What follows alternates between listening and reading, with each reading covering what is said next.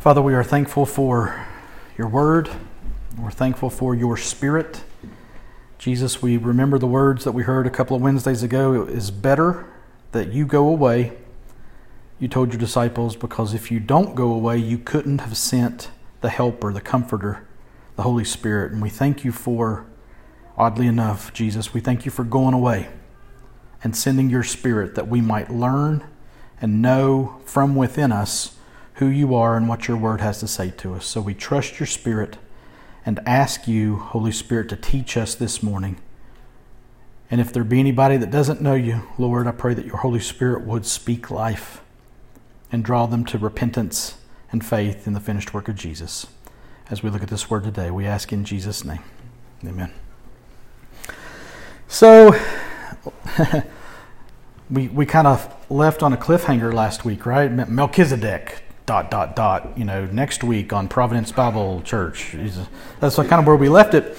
And what happens starting today uh, here in verse 11 of chapter 5 i'm on the wrong place here. There we go. Um, we've got kind of an interlude. And this interlude this parenthesis-ish kind of thing is going to last all the way through chapter 6 where the writer then will pick up back with the Melchizedek thought that he just made in 510, which we looked at last week. It's like he got to the Melchizedek thing and was like, eh, maybe I should back off a little bit. Maybe I should just chill. I'll just have to put that on the sketty for later. Yeah. And he will get back to that in the very last verse of chapter 6, and then spend some time explaining the Melchizedek thing and how Jesus, being an eternal high priest, according to the order of Melchizedek, he'll get back to that last verse of chapter 6 and then into chapter 7. But for the last four verses of chapter 5, um, and 19 of the 20 verses in chapter 6, he's going to go back to basics, so to speak, and we'll kind of hit that in a second. Because he seems to be reluctant to have to do that. That's kind of the tone that we see here in verse 11. Um, so we had just seen Jesus as the Son of God is our great high priest, and that priesthood is eternal, like what we see in Melchizedek's priesthood. And straight out of that, the writer says, Man, I'd like to preach a whole sermon on that. That's kind of what he's saying here. About this, we have much to say, he says. And he says, It's hard to explain. So I'm like, Okay, man, lay it on me, right? Give me a few chapters about it. Well, I can't, he says because it's not hard to explain because it's hard to explain. We have much to say about this, and the reason it's hard to explain is since you have become dull of hearing. Oh, okay then. And that statement, since you have become dull of hearing, sets the tone for the rest of our passage today, everything that we'll look at through the end of uh, chapter 6, verse 3. And this is an exhortation to these readers and to us to evaluate not the effectiveness of the scriptures, that's settled. The Word of God is living and active and sharper than any two edged sword, we looked back in chapter 4. We know the effectiveness of the scriptures, but we have to evaluate our maturity in knowing, understanding, teaching, and putting into practice what we find in the scriptures. And the sense of it all, S I N C E, the sense of it all, the reason for this elbow to the ribs here is that the writer says the recipients have become dull of hearing. Now, I'm going to reference something that I haven't referenced in a little while, but I've referenced a few times in our journey through Hebrews, going all the way back to the introduction. It is very important that we understand the context, who he's writing to, who is writing, and the culture that they live in. Anybody remember the, the kind of culture they live in? This again, this goes back a long ways an honor shame culture. Okay? So I want to re refer to a part of a quote from Michael Gorman that I used in the introduction to the Hebrews to help frame this passage a little better. Remember this. This is about what it means to live in an honor slash shame culture. Here's the quote from Michael Gorman. Ah, the only esteem one has in an honor and shame culture is bestowed not by the self, but by the group. In this environment, peer pressure is not negative, nor is it something to avoid. But peer pressure is viewed as appropriate and welcome in an honor and shame culture. End of quote. See, we see this strong wording here in our culture today, and we kind of feel ashamed of ourselves. It's kind of like if he's saying this to me, I'm bad.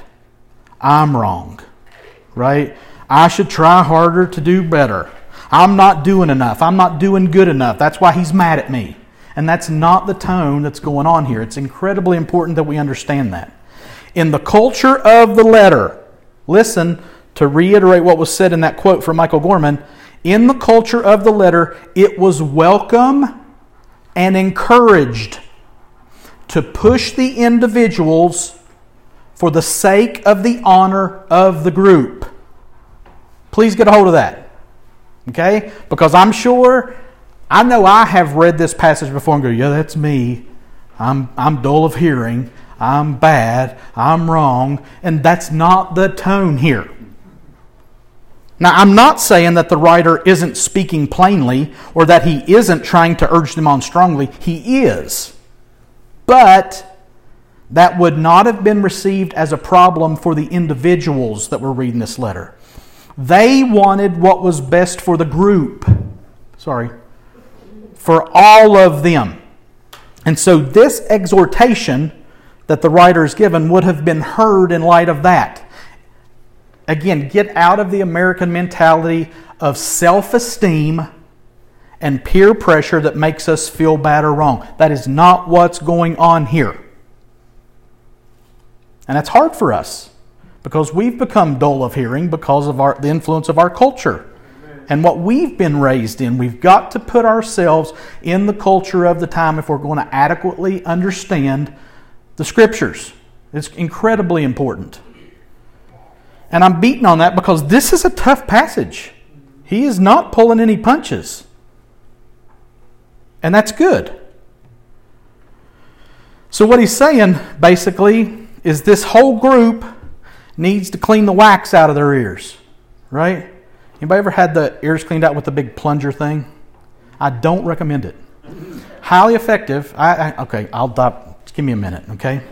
I had a doctor one time who had like zero bedside manner. I won't get into that too much, but he said, "Oh, your ears are. We need to clean them out." Okay. He said, "I don't have any hot water." He said, "So this is going to be cold." So he takes this plunger thing and he jams it and he holds the other side of my head with one hand and he puts that plunger thing in there and he pushes that cold water and he did it on both sides. We need to clean our ears out, but not that way, okay? I don't want it to be that kind of an experience for you. They have become dull of hearing. They need to clean their ears out. And it's something that's happened over a period of time. They could hear before, they had heard before but now they are dull of hearing. Are we? Now, that word dull, dull, that's fun, as dull. starting to sound like not a word, right? Dull. Um, can be translated as dull, slothful, slow, sluggish. My personal favorite, indolent, or languid. I don't even know what languid means, honestly.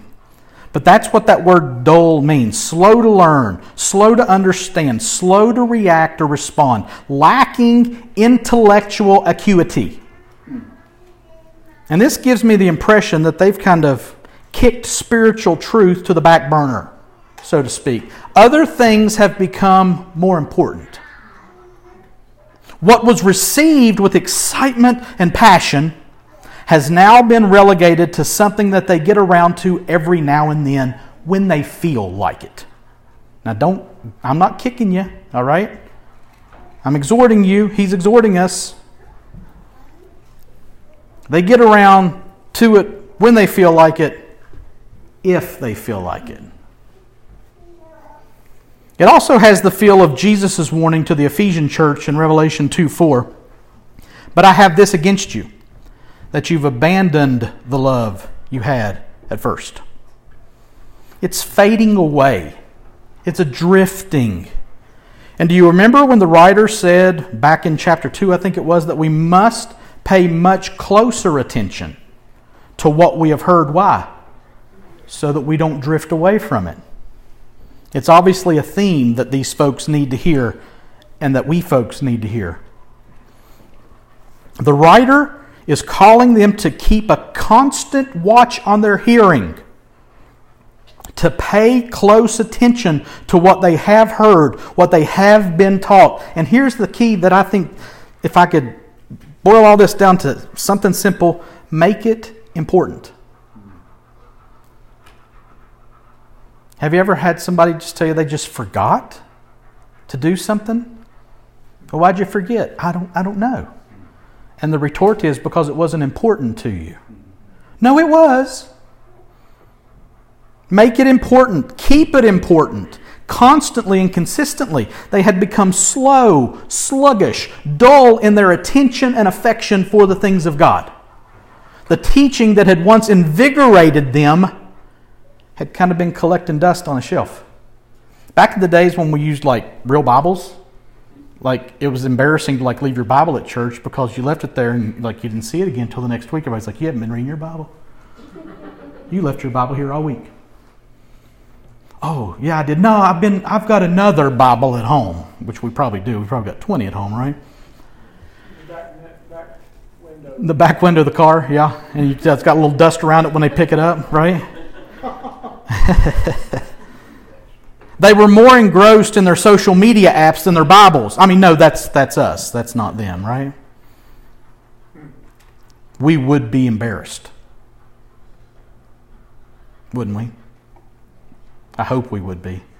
If we totaled the time of our social media apps compared to our Bible or our Bible apps. I would be. All being said, the life giving truths of the gospel just weren't a priority to them anymore. They knew them, they believed them. They would probably even say amen to them. But they're hearing, they're taking these truths in and processing them so that they work themselves out in their everyday lives. That had pretty much faded or vanished completely. Slow, sluggish, indolent dull, blah, eh, whatever. And so the writer has to pause and not talk about Melchizedek for a whole chapter. Thanks a lot, Hebrews. We'll get there though. He says, I can't say what I think I need to say here. Let me pause a second. And that's what he's done. So in the first part of chapter uh, verse 12, he says this For though by this time you ought to be teachers, you need someone to teach you again the basic principles of the oracles of God.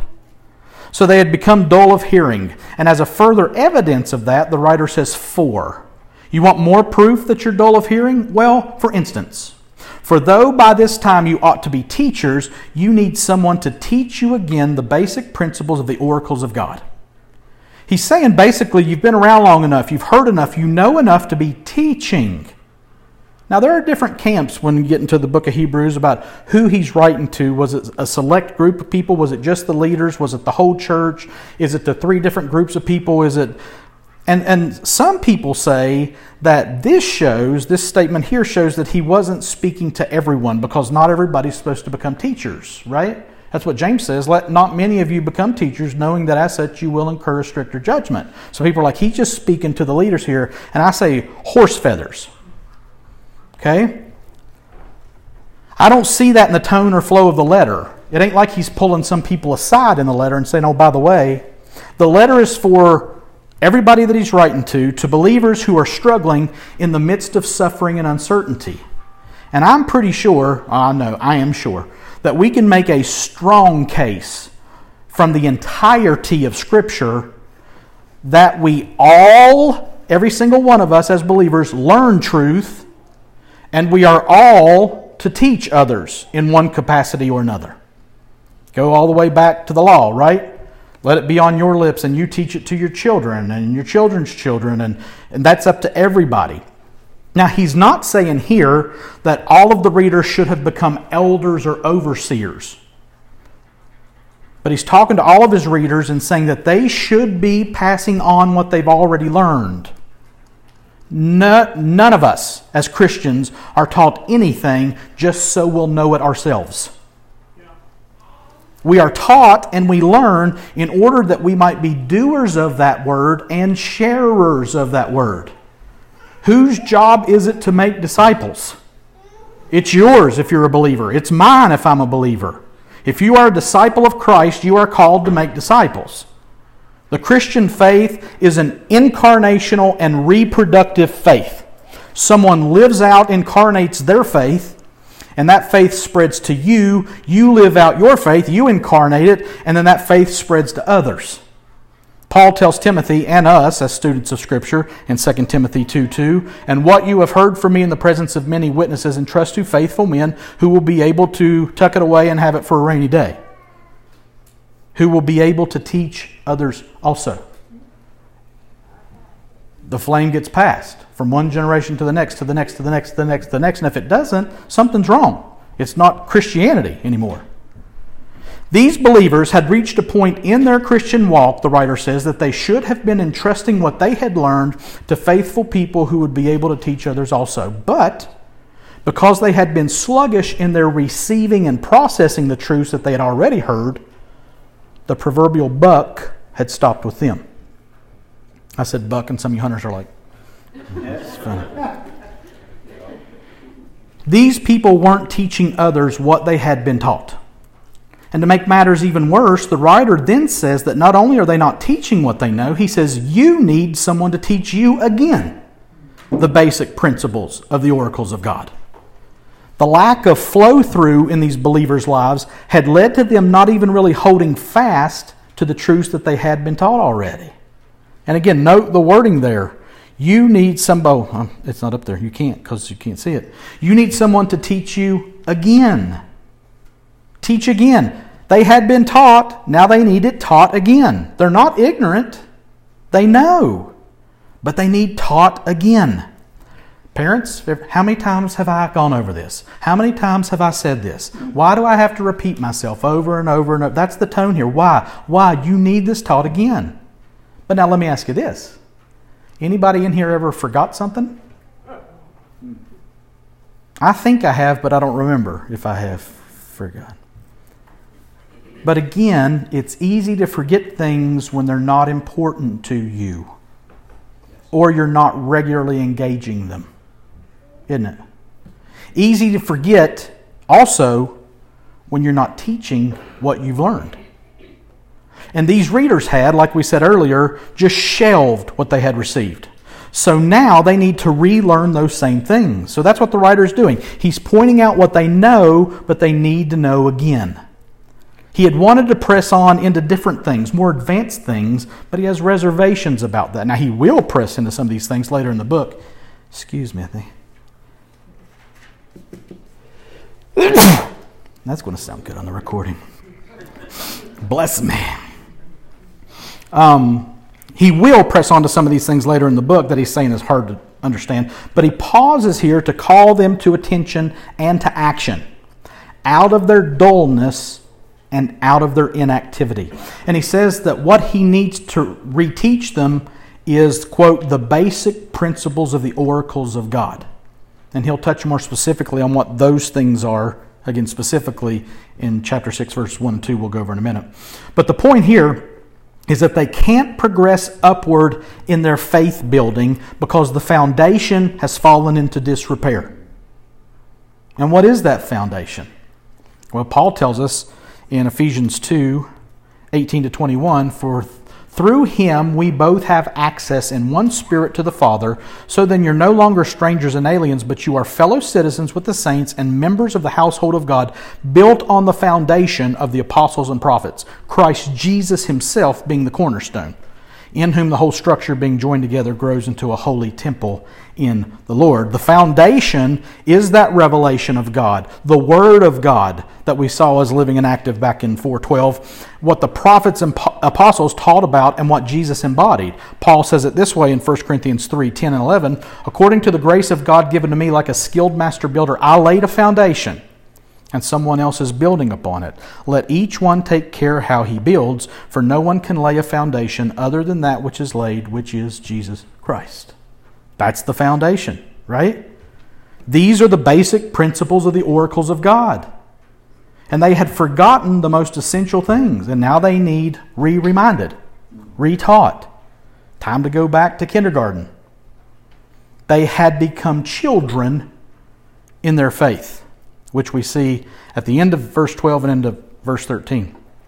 You need milk, not solid food, for everyone who lives on milk is unskilled in the word of righteousness since he is a child. Now, again, don't receive that as, oh, he's calling them children. He is calling them children.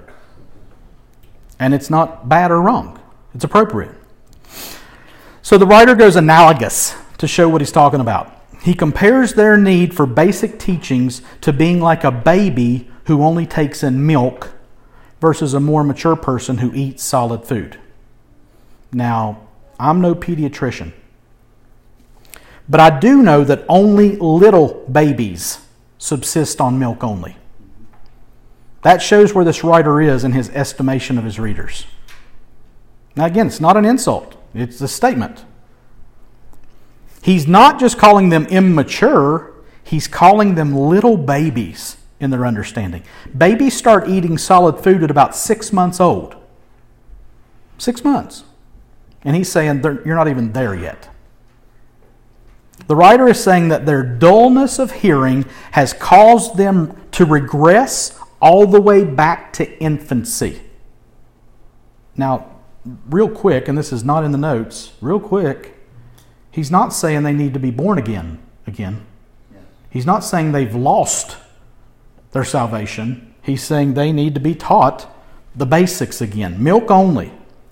Milk's not bad, it's just not sufficient for more grown up things. If you're just taking in milk of any kind, goat, cow, I don't care. If you're only taking in milk, you're lacking basic necessary nutrients to have the energy to sit up, even, much less walk, lift things, support yourself, and such. Also, if you're just having milk, I'm going to guess you're probably hungry a lot. Milk is not a long sustaining food product. It's not solid, so it's easily broken down and processed. Solid food is for those who eat at least two or three times a day, maybe four or five, if you're like me. But these folks need milk. They need milk, not solid food. Why? Well, for everyone who lives on milk is, oh, and watch this, unskilled in the word of righteousness since he's a child. Anyone who just takes milk is what? unskilled. Again, not ignorant, but unskilled. They don't know how to use what they have. So it gets wasted and they need it fed to them again.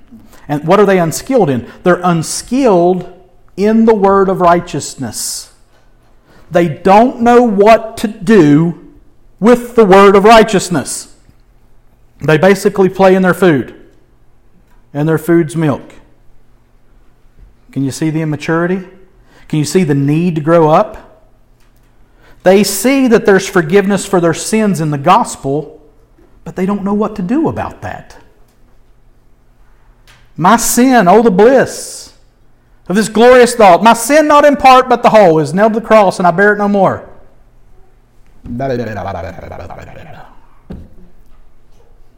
It's a great truth, right? What are you doing with it? Have you processed it? Are you using it for energy in your spiritual walk? These folks didn't. They play in their food and they need to grow up. How do I offer what I know to other people? And these people say, I not know because they're unskilled. They're not able to use it. So they can't be entrusted with solid food. Why? It would choke them it would be wasted. It could actually hurt them and or others if it was in, if they tried to use it because they didn't know what it was for. What about me? What about us? But there is a use for solid food, right? Yep. 514. But solid food is for the mature, for those who have their powers of discernment trained by constant practice to distinguish good from evil. Now that's a verse right there, bro. So the writer turns their and our attention to what is in store for them once they move on to solid food. But in contrast with the immature milk drinkers, solid food is for the mature.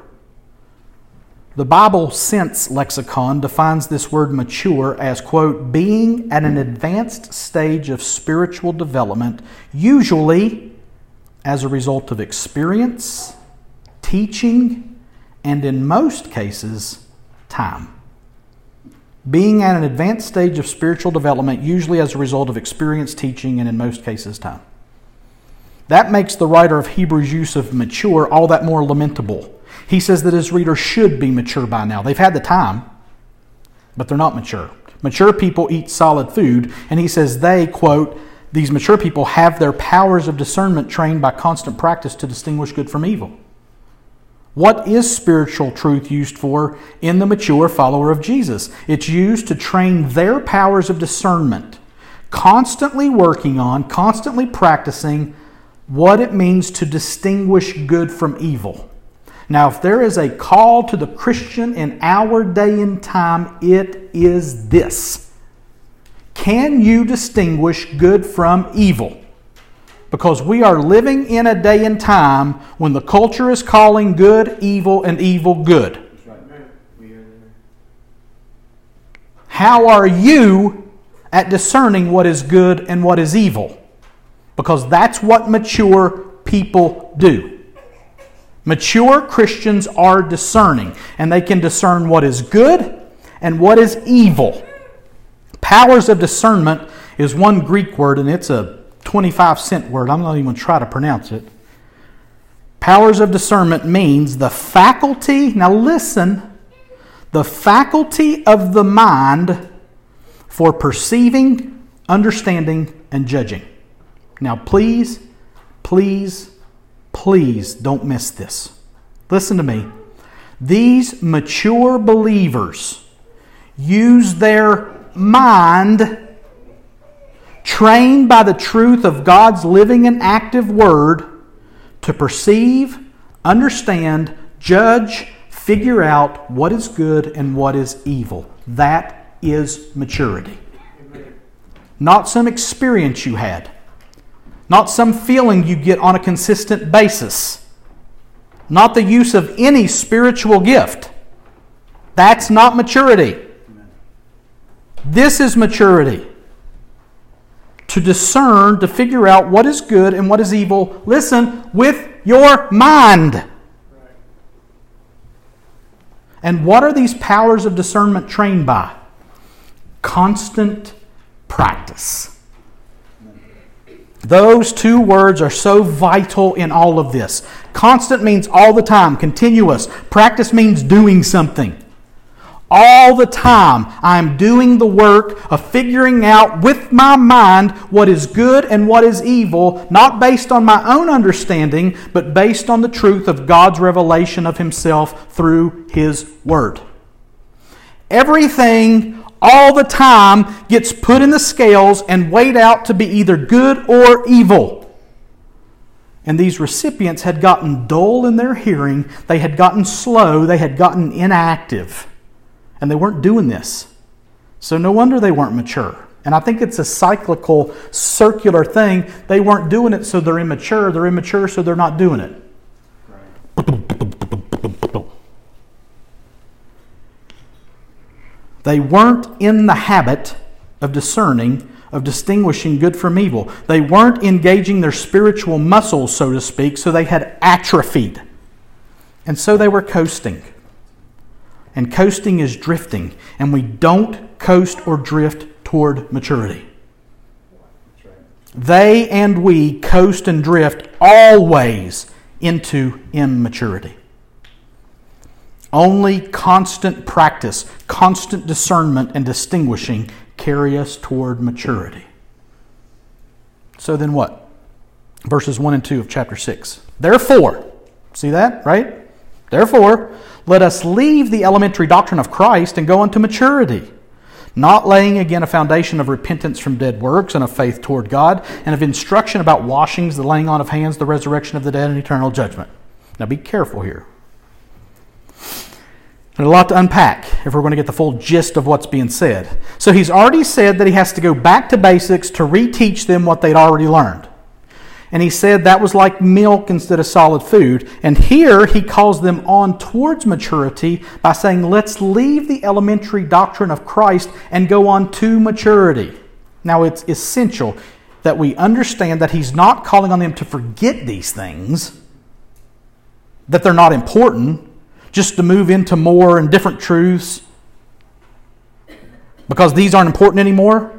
And there are people who would say that's basic Christianity. You don't even need to worry about that. You need to level up.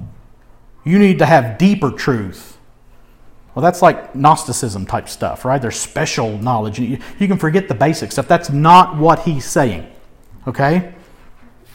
He's saying go on towards maturity, not forget these things, but know that they're there and build upon them towards maturity.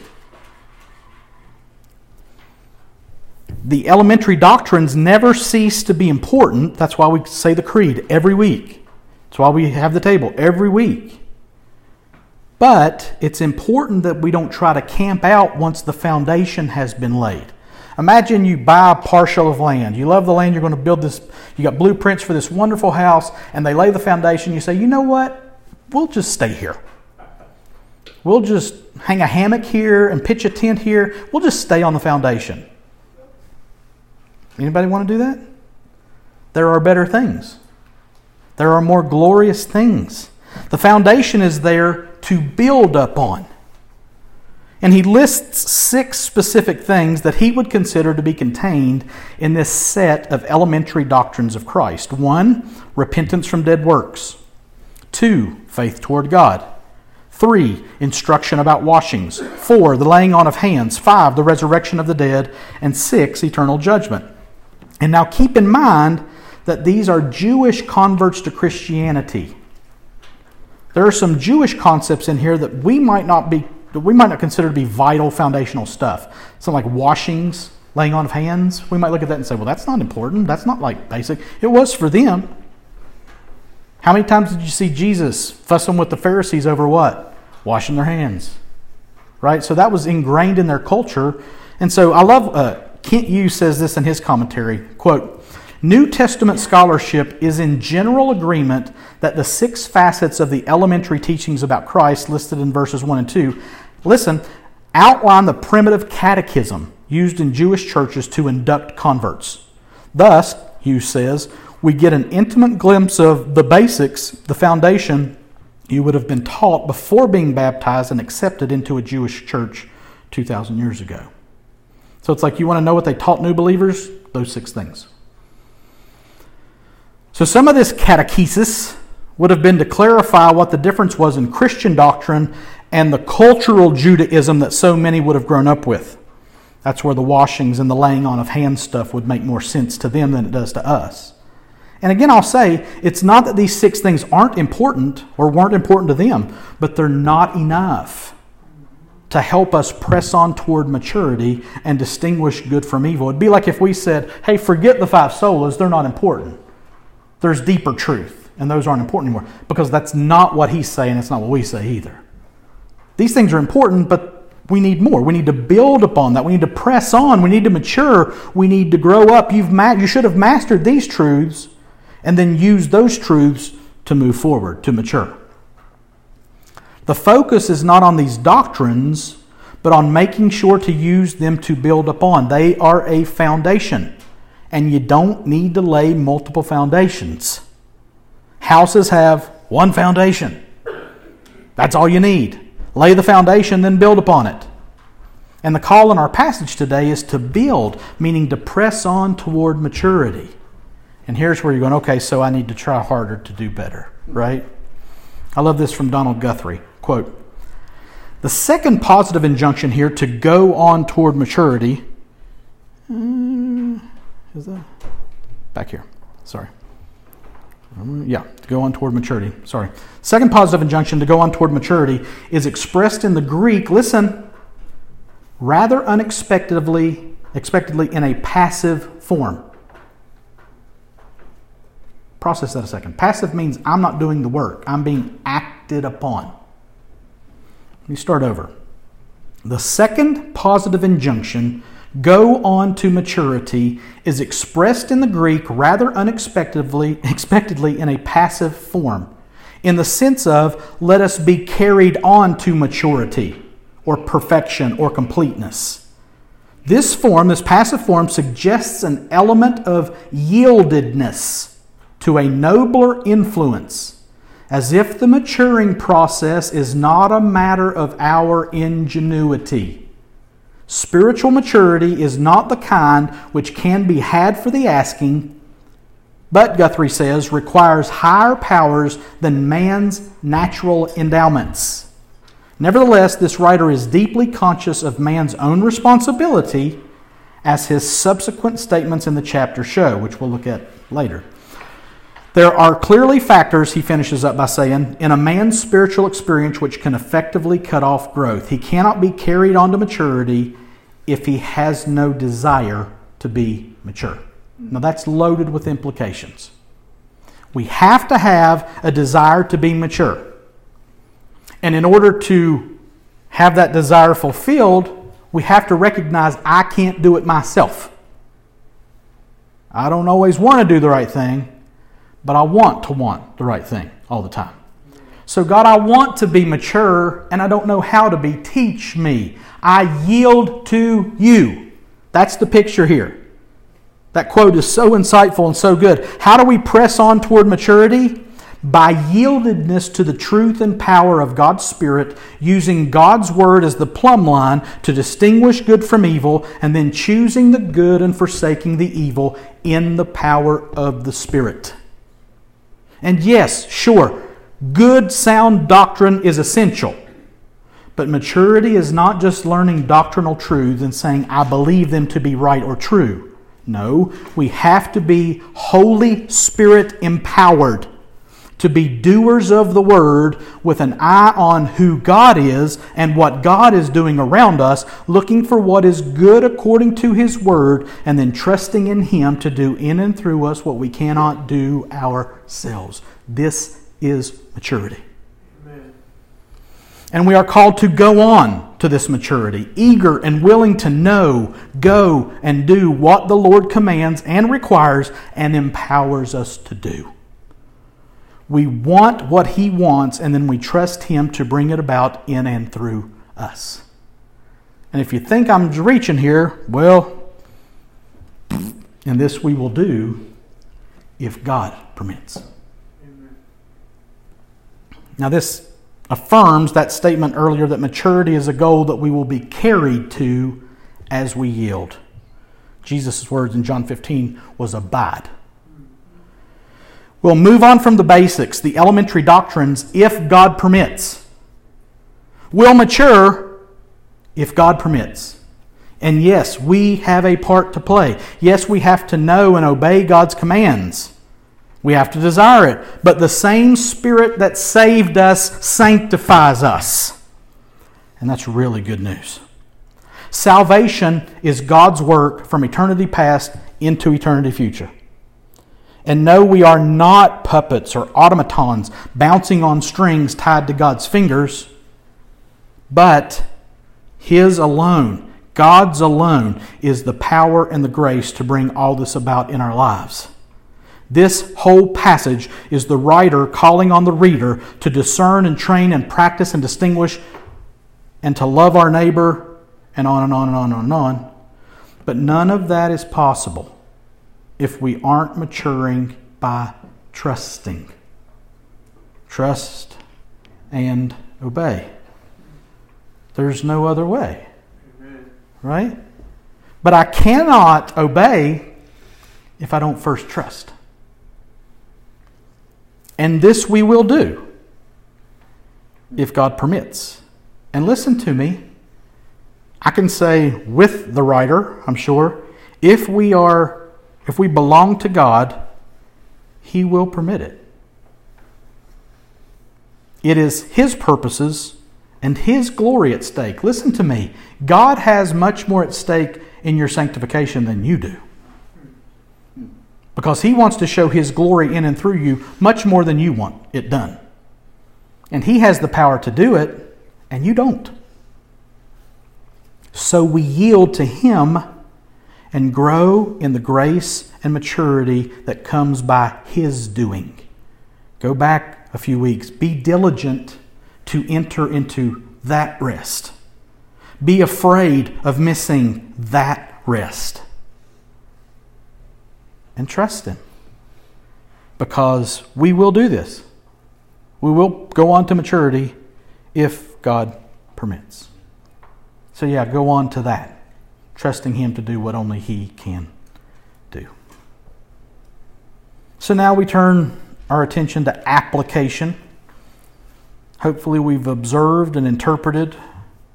Now we want to apply, again, by the help of the Holy Spirit in all of it. We'll be looking at, we're having a three dimensional application today, three D's dull, digest, and decree. Dull, digest, and decree.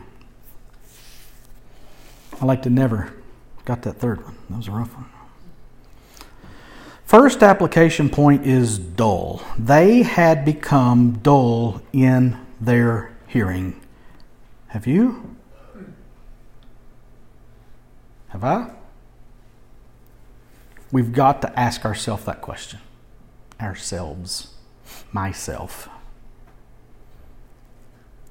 Be honest with yourself. I'm not trying to shame you. I'm trying to beat you up. Do you kind of shrug your shoulders at the Bible? Do you have an appetite for the Bible? We had three major dinners over the last three days. Major, y'all. I made sure I didn't eat too much before them. Why? I would have ruined my appetite. I'm afraid we don't have much of an appetite for the things of God because we're stuffed with junk food. overfed and undernourished.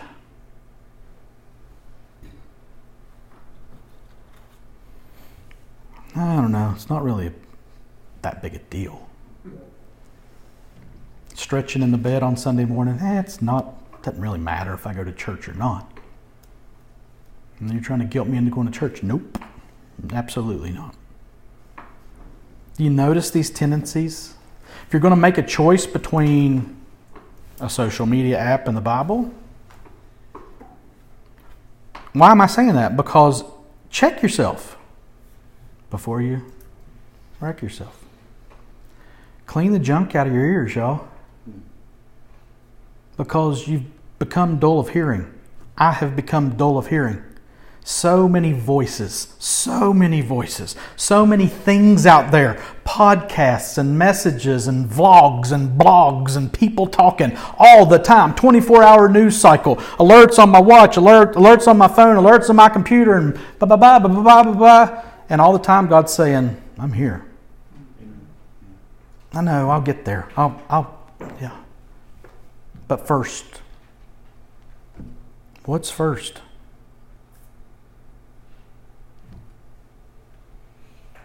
We've lost our appetite for true food. Jesus said, I have food that you don't know about. His food was to do the will of God. His ear was attuned to the Father. The Spirit spoke directly to him, and it's better that I go away, Jesus said, because if I don't go away, I can't send the Comforter who will be in you and you will have direct communication with, and He will remind you of what I said. And let me tell you what, you can't hear Him if all of this is overwhelming. And it's a choice. What do you choose to listen to? Have you made yourself dull of hearing? And if you have, I'm not beating you up. I have too. Sometimes you got to afflict the comfortable, comfort the afflicted. I'm afraid we're much more comfortable than we are afflicted. Don't use Q tips, y'all. It just jams the stuff further in. Don't do that. Go to a doctor who uses cold water. That'll clean your ears out. I don't care. Don't matter. It's not a big deal. You Find yourself saying or thinking those things about the things of God? Yeah, I know that. Yeah. Do you? But I have this against you, Jesus says to the church in Ephesus, that you've abandoned the love you had at first. We got to go back. He gets later to the church in Laodicea, Revelation 3. I know your works. You're neither cold nor hot. Would that you were either cold or hot. So because you're lukewarm and neither hot nor cold, I will spit you out of my mouth. For you say, I'm rich, I've prospered, I need nothing. Not realizing that you're wretched, pitiable, poor, blind, and naked. So what? I counsel you, Jesus says, to buy from me gold refined by fire, so that you may be rich, and white garments, so that you may clothe yourself, and the shame of your nakedness may not be seen, and salve to anoint your eyes, so that you may see. Those whom I love, I reprove and discipline. So, be zealous and repent. Are you dull of hearing this morning? Then repent. And this we will do if God permits, right? It's not hopeless. You're not a lost cause. There are no such things as a lost cause in the kingdom of God. As long as it's called today, as long as it's now, there is an opportunity to repent. There's a chance to clean your ears out and focus your attention and your affection on the person, on the things of God. And He will reward that. He is, we'll see later in, in chapter 11, whoever comes to God must believe that He is and that He is the rewarder of those who don't really care too much. He's the rewarder of those who diligently seek Him. You got to believe that God is and that He's a rewarder in order to repent. Turn around, be zealous, and repent. And it does all come down to repentance, doesn't it?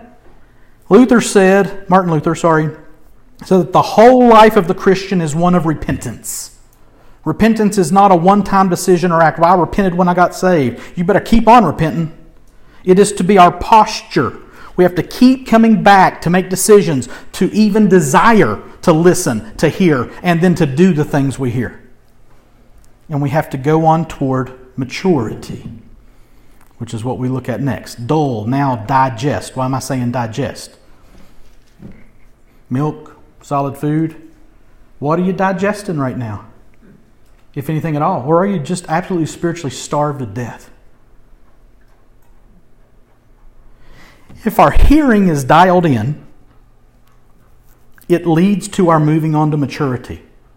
It increases our ability to digest, to discern, and to teach. Our eagerness to hear determines what we're taking in and thus helps us know where we stand in light of all this today. Are we unskilled or are we discerning? Are we on milk or are we on solid food? Are we being taught or are we teaching? Are we in the elementary teaching or are we moving on to maturity? And I love the milk solid food analogy talking about digesting because what is digestion? Digestion is when you take in what you take in, break it down for what purpose? To use for energy. And when you don't use it for energy, what happens? It don't go away. We store it up in funny places. So we're supposed to digest, we're supposed to take in what we need for energy to do, not just lazily.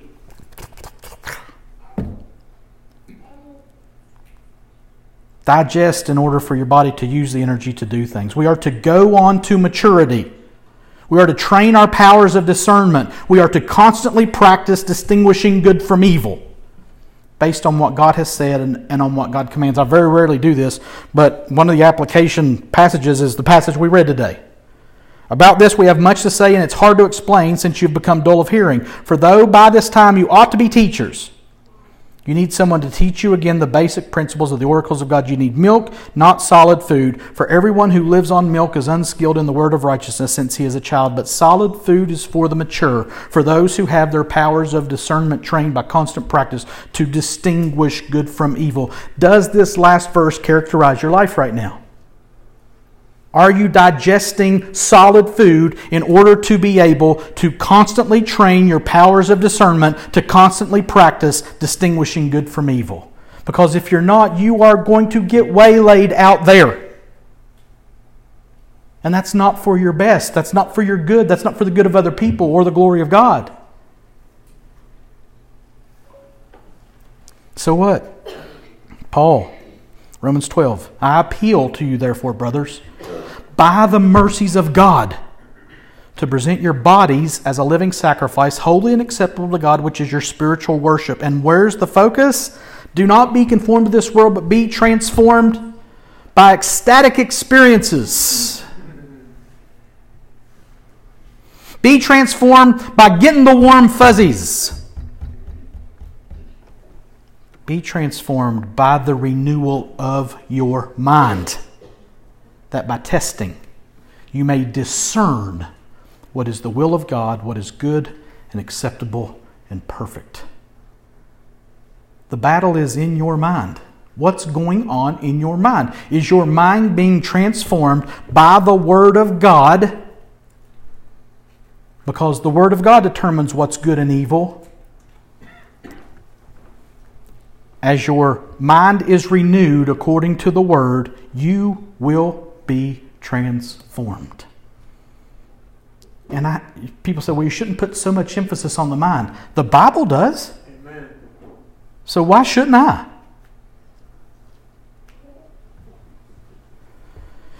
Don Carson. People do not drift toward holiness. You're like, oh, you said that earlier. I did. It's, I'm influenced, okay? Apart from grace driven effort, people do not gravitate toward godliness, prayer, obedience to Scripture, faith, and delight in the Lord. So you've got to digest in order to have energy to press on. Now, that phrase, grace driven effort, brings us to our third point dull, digest, and finally decree. And this we will do if we try hard enough. Now, I'm belaboring a point. This we will do if we get all of our ducks in a row, if we have our priorities straight. This we will do if we read our Bibles enough, or pray enough, or witness to enough people. Those things aren't bad. But you are not going to press on to maturity only by those things. Getting your things straightened out and having your quiet time. Nothing wrong with a quiet time. Encourage it. I fail at it a lot. But if you think that your maturity is marked by how often you're having your quiet time, you're wrong. You're unbiblical. We will go on to maturity, listen, praise God, if God permits. What's God's will in all this? Our sanctification, and this has been, as much as I love to sing, My sin, oh, the bliss of this glorious thought, my sin not in part, but the whole is nailed to the cross, and I bear it no more. That's wonderful. That's, that's incredibly good news. I love it. You know what's just as good news? He who began a good work in you will perfect it Amen. at the day of Christ Jesus. You can't out sin the grace of God, Christian. You can't mess this thing up so bad that He can't recover it and redeem it. You can't go so far into the far country that He's not going to welcome you back and kill the fattened calf when you return. It is God's work to sanctify us. And we yield to His direction, His instruction. Listen, the glorious truth, not just our salvation and the forgiveness of our sins, but my sanctification is God's doing. That's wonderful news. Trust and obey. He wants it more than you do. Run to Him for it. Okay, God, I'll do better this week. No, you won't. God, I'm going to trust you this week. Aha! Watch this. Oh, my goodness. Paul, Romans 6. I'm speaking in human terms because of your natural limitations. For just as you once presented your members as slaves to impurity and to lawlessness, leading to more lawlessness, so now present your members as slaves to righteousness, leading to sanctification. For when you were slaves of sin, you were free in regard to righteousness, but what fruit were you getting at that time from the things of which you're now ashamed? For, for the end of those things is death. Watch this. But now that you have been set free from sin and have become slaves of God, the fruit you get leads to sanctification and its end, eternal life. How hard do you work to produce fruit? You don't. Fruit is the overflow of the life through the vine that blossoms, uh, buds and blossoms, and then turns into fruit by the overflow of life.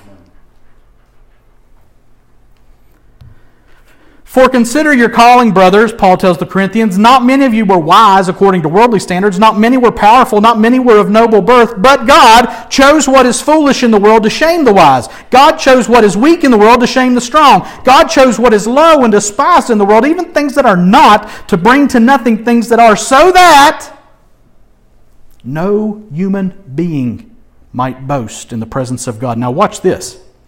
And because of Him, because of God, you are in Christ Jesus. Now, watch. Christ Jesus, who became to us wisdom from God. Thank you. Righteousness and what? Sanctification and redemption. So that as it is written, let the one who boasts boast in the Lord. Amen. Jesus Christ is your sanctification in the same way that He is your justification, in the same way that He will be your glorification. Trust and obey. What do you do with this truth? It's not enough to know it. Digest it, use it for your life. God, I believe you are going to sanctify me completely because Jesus Christ is my sanctification. And I can rest in that. Cease striving and know that I am God. Let me do what you can't do. All I want for you to do, the scripture says, is to desire it. And then rest and watch me do it. We're trying so hard to sanctify ourselves when what we're called to is to rest. Second Thessalonians, last one.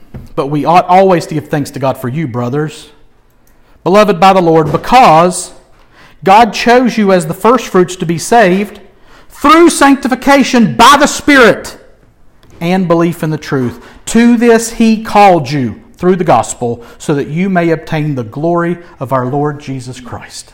Who did all that? God did all that. God's going to do all that. God is doing all of that.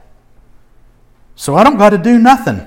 That's not what we said at all today. Hopefully, that's not what you heard. I can do all things through Christ who strengthens me.